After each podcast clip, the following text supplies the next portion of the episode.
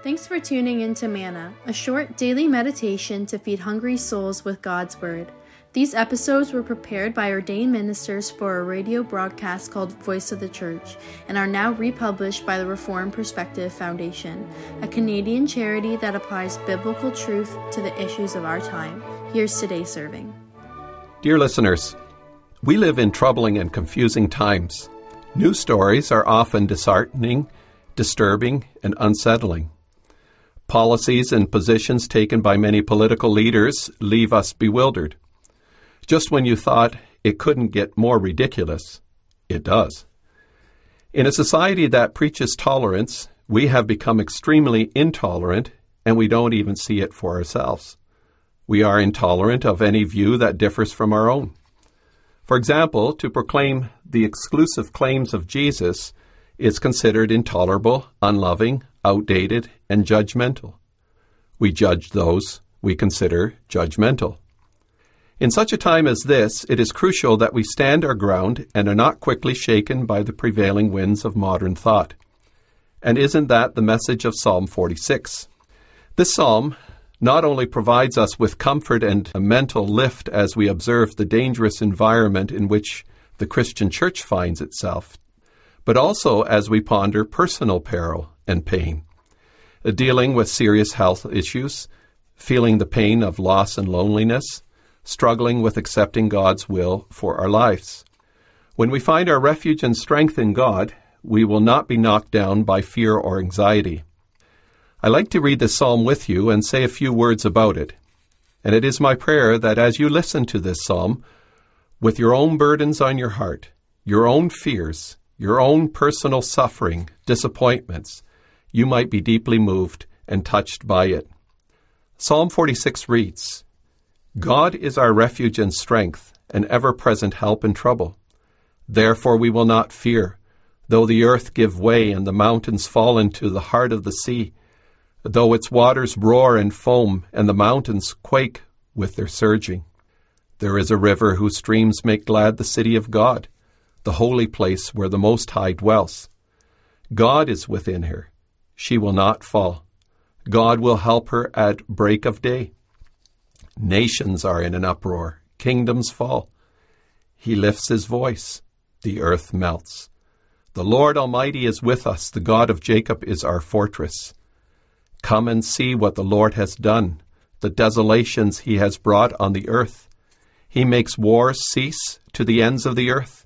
He breaks the bow and shatters the spear. He burns the shields with fire. He says, "Be still and know that I am God. I will be exalted among the nations. I will be exalted in the earth. The Lord Almighty is with us. The God of Jacob is our fortress." The psalm begins, God is our refuge and strength, an ever-present help in trouble. But why does this psalm tell us what it does about God and who he is? It does so to get us to the bottom line of Psalm 46, verse 10a, "Be still and know that I am God."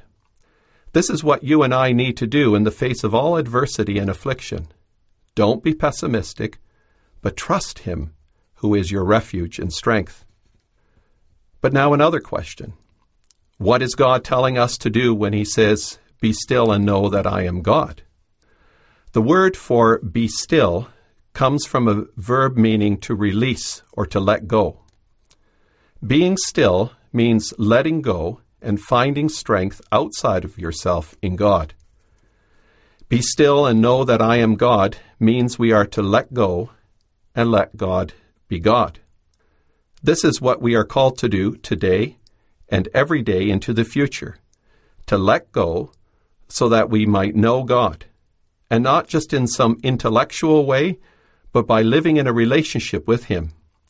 It means that we get rid of the clutter that prevents us from doing so. I surrender my will to God's will. Being still, I let go of all the negative experiences, burdens, and pains of life, and I let God be God. And when I do that, I will have peace of mind. God is my refuge, and I am safe in the hands of him who charts my life's direction. The context of Psalm 46 helps us understand this more clearly. The psalm pictures the nations pitting themselves against God and his people. This opposition is declared to be utter nonsense. Why? Well, take a look at what God is doing. Come and see what desolations he has brought on the earth. He makes wars to cease to the ends of the earth. He breaks the bow and shatters the spear. He burns the shields with fire. In other words, what foolishness for anyone to think that they can defeat God through mockery or might. Then God himself enters the fray in verse 10, and he says, "Enough, just zip it. Know that I am God. I will be exalted among the nations. I will be exalted in the earth. Abandon your efforts to oppose me, because you are wasting your time and energy." God says, "Be still. Know that I am God.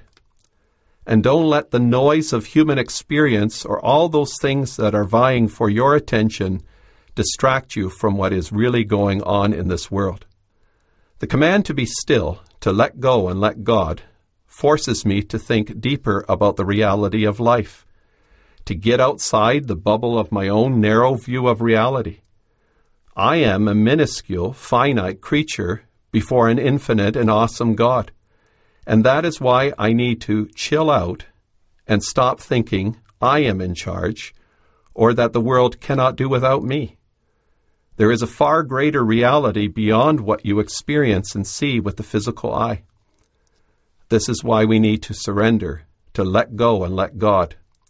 The Lord speaks to all resistance and says, "Let go, give it up. You are not in charge. I reign, and I will be exalted over all the earth." We are to surrender our hearts and lives into the hands of the Lord, even if the whole world, including our own, collapses. The psalmist says, even if everything in creation is undone and loses its stability, you are still okay. There's nothing to worry about, because the Lord, the Almighty King of creation, has the power to protect us against anything and everything. We are safe in the middle of the most violent upheaval. The trademark of those who are still, who let go, is that they do not fear. Oh, for sure, concern persists, and we do not throw caution to the wind. But we can proceed as we find refuge in him and comfort in his love. God is our refuge and strength, and an ever-present help in trouble. That means he will never let you down. The Lord is an ever-present help when you think it cannot get any worse, be more traumatic, or more tumultuous. Dear listeners, if you are anxious or deeply concerned about your health, future, children, the state of this world, let go. You can. Because when God is your refuge, your strength, and your ever-present help, nothing can shake you. God is infinitely greater than all the forces in this world combined.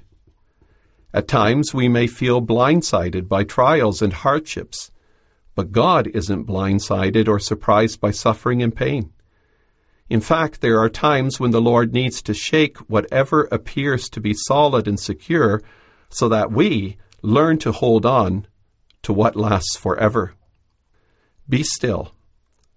What the Lord directs us to do is only possible through Jesus.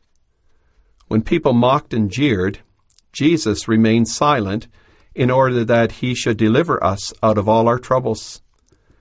And since he endured the cross and came under the curse of God, there is now a river of blessings that flows to us when our life is in him, and when we find refuge in the place where he provides us with shelter. In the church, Christ supplies us with the water of life. Yes, there is a river whose streams make glad the city of God. Jesus sustains and refreshes our thirsty souls with his grace, his love, and his mercy. Well, today God says to you, whoever you are, be still and know that I am God. Let go of everything that is preventing you from enjoying the riches of life in Christ. And when you let go, you are given grace, hope, comfort, peace, refuge, strength, forgiveness, assurance, life, joy unending, peace, heaven, and paradise. Well then, it's time to put your shoulders back, to step forward, to be still, and to let go and let God. Thank you for listening.